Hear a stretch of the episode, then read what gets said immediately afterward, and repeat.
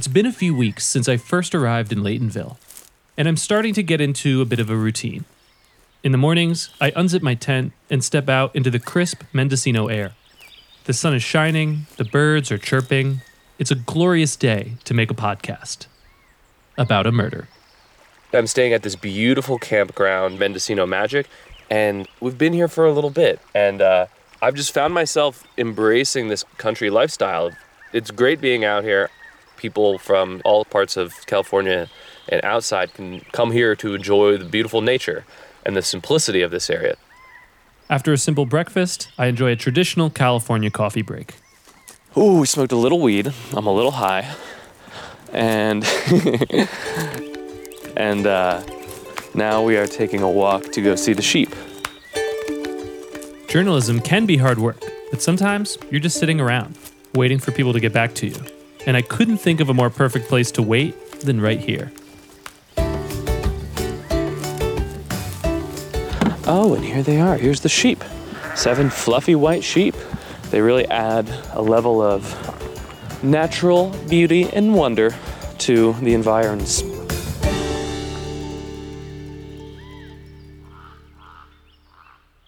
After a relaxing walk, I head to the campground mailbox, which I've been checking every day for the past week. I'd written to all the defendants in the case and was hopeful that at least one of them would be down to speak to me. And today is my lucky day because there's a letter waiting for me. And as I quickly scan the envelope, on the top left corner, I can see a return address. It's Zach Wooster. It begins This is going to be the last time we have any contact. Dang, this is going to be a real bummer. Zach wrote, I want to put all of this behind me, but you write me a letter still trying to get me to do it? Do you not know how to take a hint? I'm not trying to be rude, but you need to stop disrespecting me. All of this is none of your business, so stop digging your nose into it.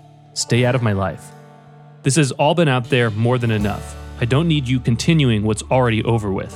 It's the past, so leave it there. Find a new story. There's more than enough out there in the world. Please stop contacting my lawyer, other defendants and their lawyers, my friends, and my family.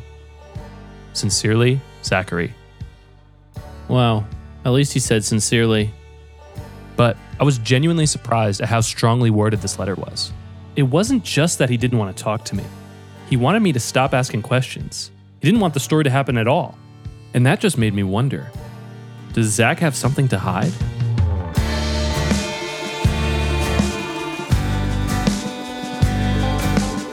I'm Sam Anderson, and this is the Emerald Triangle.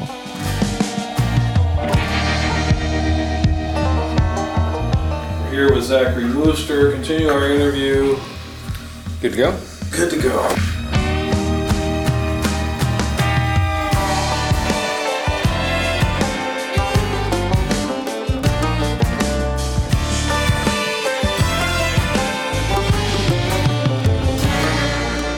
Chapter 5 Bad LSD.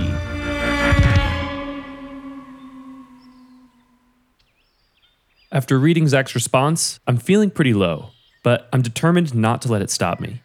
There must be a reason he doesn't want me asking questions, and I figure the answer is probably in those tapes.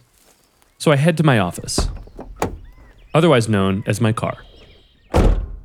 So, in Zach's first interview with the police, the one you heard in the last episode, he said that Jeff Settler hadn't paid a group of workers on his farm and had been putting them off for months. Tensions were high. Then, a couple days before the murder, Jeff gave them about $500 each and told them to go into town and have some fun.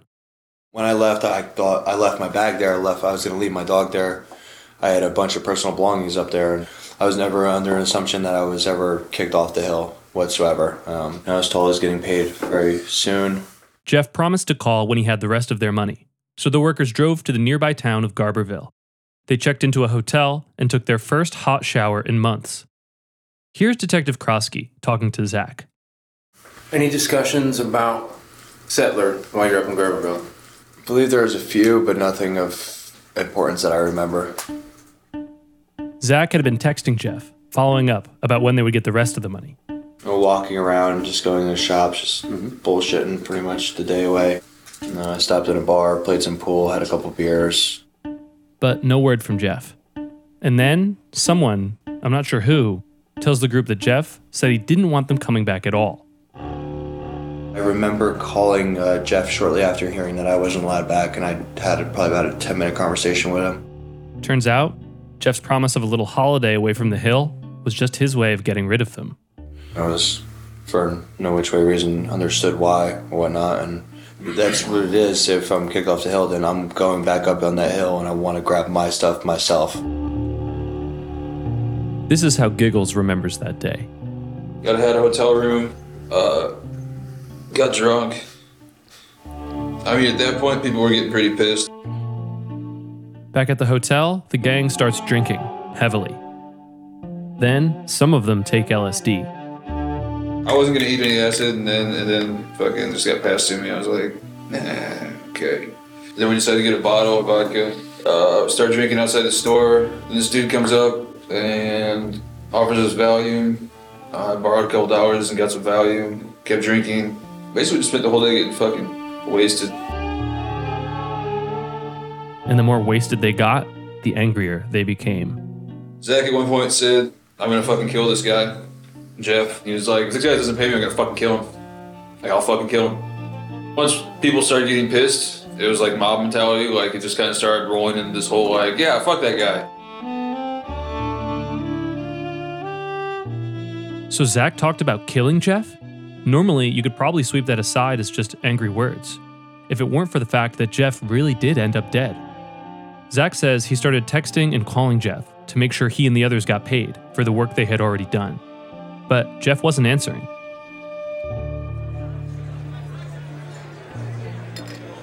So that evening, they gathered at a local bar to decide what to do next. It was election night, 2016. That's right. Uh, CNN can report that Hillary Clinton has called Donald Trump to concede the race. And in California, there was another item on the ballot that would change this community forever. Voters legalize the recreational use of marijuana. Here's a look at the Prop 64 results with 38% of But the workers from Jeff's Hill aren't thinking about any of this. Huddled in a booth in the corner, Giggles and Cricket are talking about Jeff. Here's Giggles. The acid and the Valium and all the vodka I was drinking were really fucking kicking in at that point. He was just talking to me like, so we need to kill this guy. Cricket's having this conversation with you in Garberville at the bar, talking about we need to kill this guy. Yep. Cricket wanted revenge, wanted his money. What did he want? Both. The group drives back to Laytonville to continue drinking and plotting at Wheels Cafe. And not long after they arrive, Zach gets a text from Jeff. Jeff texted me saying that we're not getting paid tonight, that we'll be getting paid tomorrow, but I didn't, I didn't believe him at all. You know, it's, I've been hearing that same old story for for months. That's when everything started like really like, oh okay, I guess we're not really actually going to get paid. It seems like this is the moment when Zach and the others decide they're going to confront Jeff and steal his weed so they can sell it and make back what they're owed. This is when Jesse Wells comes into the story. He's the guy who was arrested by a SWAT team in the last episode. Zach tells the cops that he walked across the street from Wheels Cafe to the cottage's motel to talk to Jesse. Jesse told me that uh, Jeff sold pot earlier that day, and that he was kind of just pumping me up to uh, you know, have the robbery happen. Who's organizing this entire plan to go up there? Um, it was between me and uh, Jesse. Did Jesse have a beef with Jeff? I don't think so, but Jesse's one of those people that uh, any which way that he can to better himself, he will at any expense. But what was he talking? Was he talking, let's beat his ass? Was he talking, let's kill him?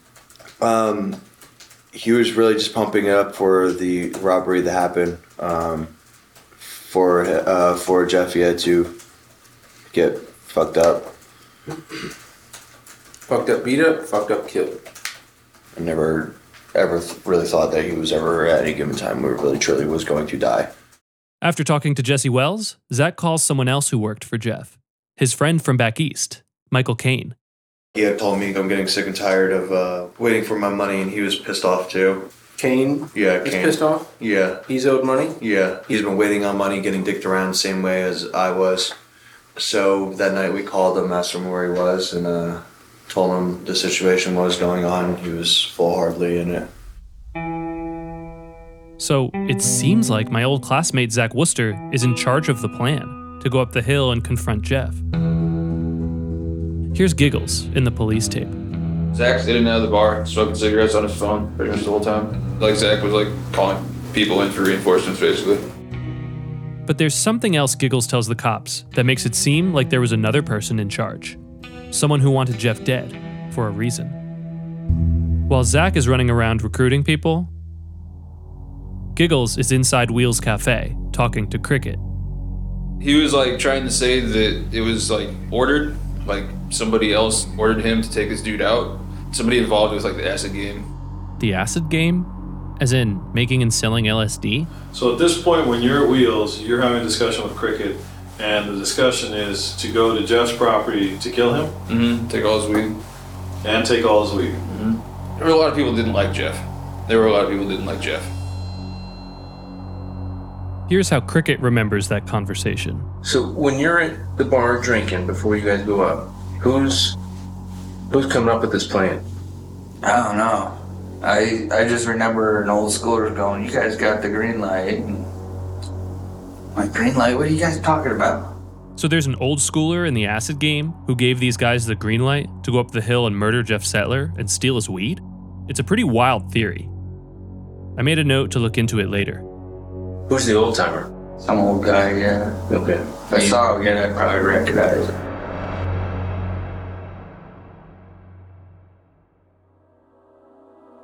Remember, the group is pretty wasted at this point, and at least Giggles and Cricket are also tripping on acid. I was on board with it until about closing time. Like when I that, like hit like a moment of clarity. Like why don't we not do that? I tried to go talk to Cricket and Zach and was like, why don't we get a hotel room? I think it was already it was already like too much in motion at that point.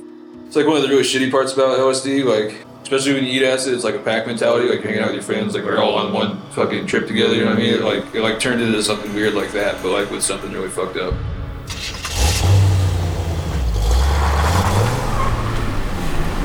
like cutscene from Wheels to like sitting in the back seat of the car next to fucking Cricket, going up there, fucking take care of the shit, and Zach getting out with gloves on to undo the gate.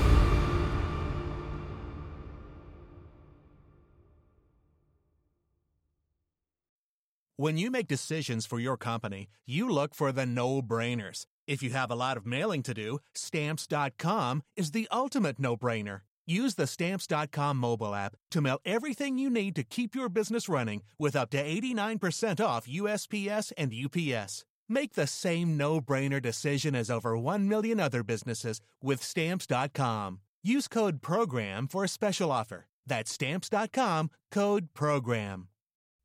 In the 1970s, John Todd burst onto the evangelical scene with a shocking tale. He claimed to be a former witch involved in a then unheard of secret organization called the Illuminati and urged Christians to prepare for a violent world takeover. First of all, the number one weapon in everybody's home should be a 12 gauge pump shotgun. Hear the amazing story of one of the originators of the modern day conspiracy theory. From Magnificent Noise and Sony Music Entertainment, this is Cover Up, the conspiracy tapes.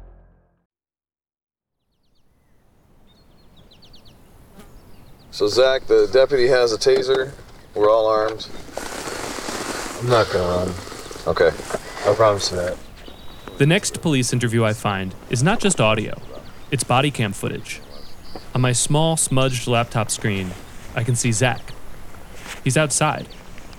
He's wearing a raincoat, a wool cap, and green camouflage pants, and he's surrounded by cops. You've been good with me so far, so. Uh, number one, let's get you a piss. And you want some of this? Detective Espinosa is there too. He offers Zach a cigarette. I would love one. Okay. There wasn't a better time to quit. Not today. Not Definitely today. not today. So let's let's go over here before we get too far into it. I watch Zach walk over to a gate and push it open. It's the very same gate Giggles mentions in his police interview, the one Zach unlocked with gloved hands the night Settler was murdered. And now, Zach has handcuffs on. I realize that this video is of Zach taking Espinoza through the night of the crime. You guys are coming up this hill, still no talking? Is there anybody that's like crazy drunk or anything like that, or is everybody pretty Everybody much? was pretty much intoxicated. Who's got what in their hands? Do you have any weapons in your hands? Okay, but you're walking right now. If We're you, walking. You're walking. Everybody's walking. Nothing's in your hands. No. What's in Jesse's hand? Jesse had the bolt cutters in his hands.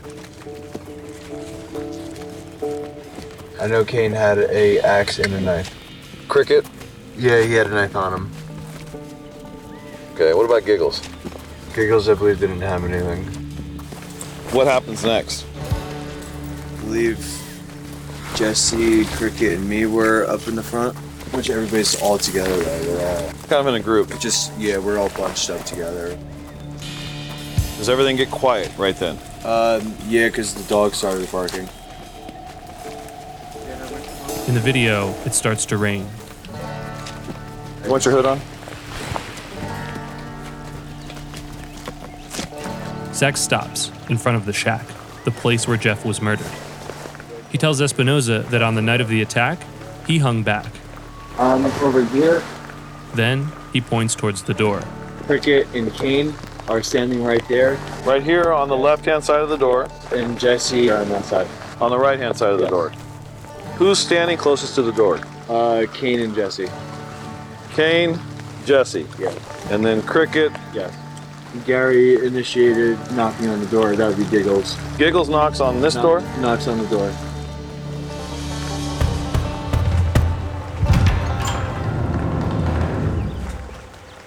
Zach tells Detective Espinoza that Giggles knocked on the door of the shack. And then Amanda, the woman with the kid from episode 1, opens the door.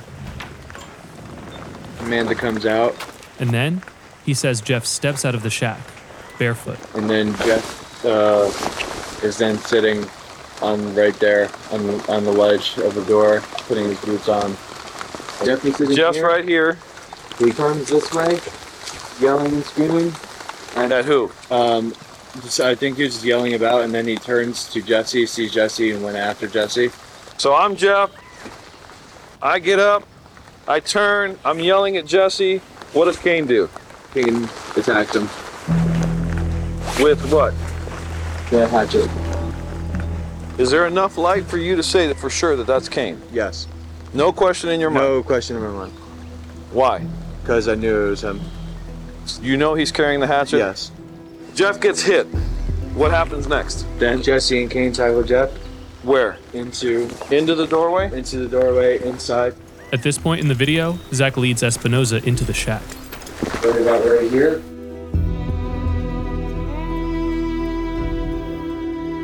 So Jeff's on the ground. Who's on top of him? Who's attacking him? Um, Kane, um, Jesse, and Cricket. And then um, while they started attacking him, Amanda started running, and then she ran in to grab uh, their son. Zach leads Espinoza back outside the shack, recreating Amanda's escape from the room. And then I told him to go to the car and uh, get into the car. Uh, they kept on asking me to uh, please don't hurt me, please don't hurt my son. And I told them I would not hurt them or hurt their son. And she said, please get me to a safe place. And I told them that I would.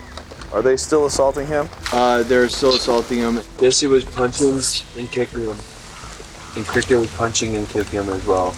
They were all punching and kicking him. I believe Cricket was stabbing him. Wait a minute. How would Zach know who's doing what to Jeff? He just told Espinoza that he was with Amanda and her son outside the shack, while the others were inside attacking Jeff. And then they started uh, started moving crates. The crates filled with weed. When they're moving crates, I came over here and I saw Jeff down on the ground, and Kane goes over and stands on top of him, has his knee on his chest, and takes the knife and sticks it in his throat.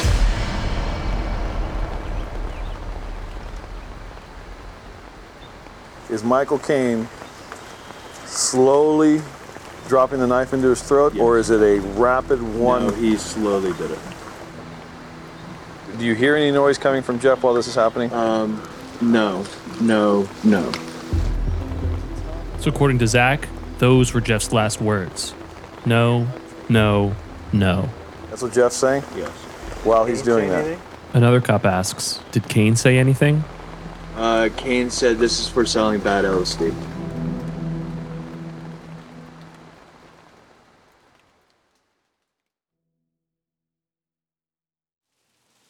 I'm watching body cam footage of Detective Luis Espinoza and Zach Wooster in the shack where Jeff Settler was murdered.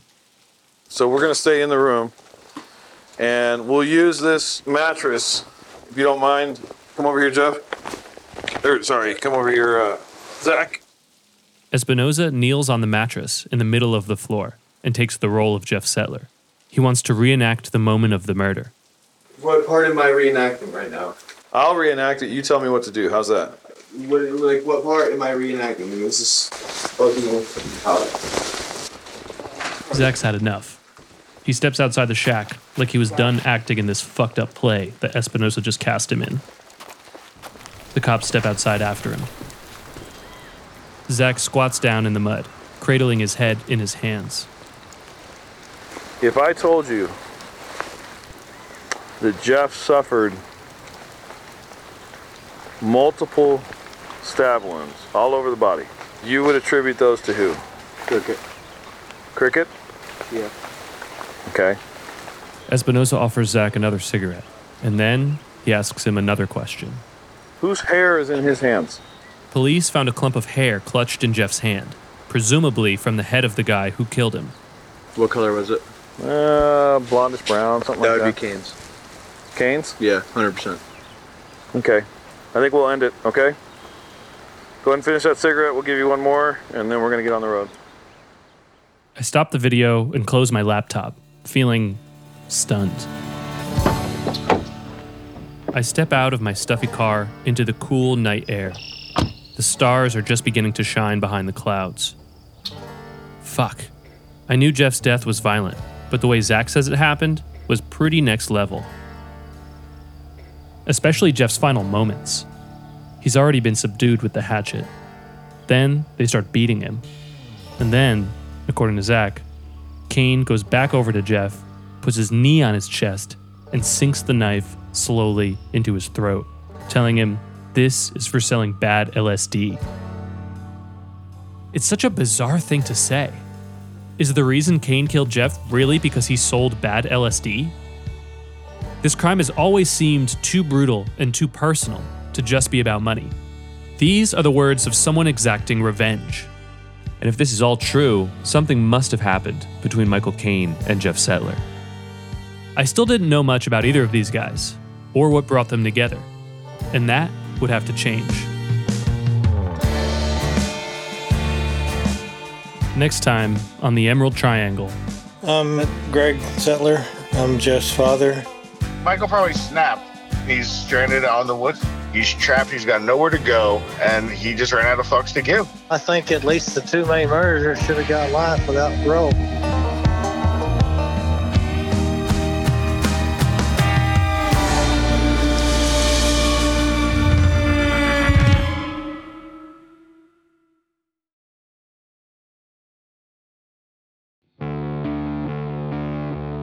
Crooked City, The Emerald Triangle is a production of Truth Media in partnership with Novel and Sony Music Entertainment. The series is written and reported by me, Sam Anderson. Our senior producer is Joe Wheeler. Our producers are Alexa Burke, Leah Meyer, and Zach St. Louis. Story editing by Marc Smerling and Austin Mitchell.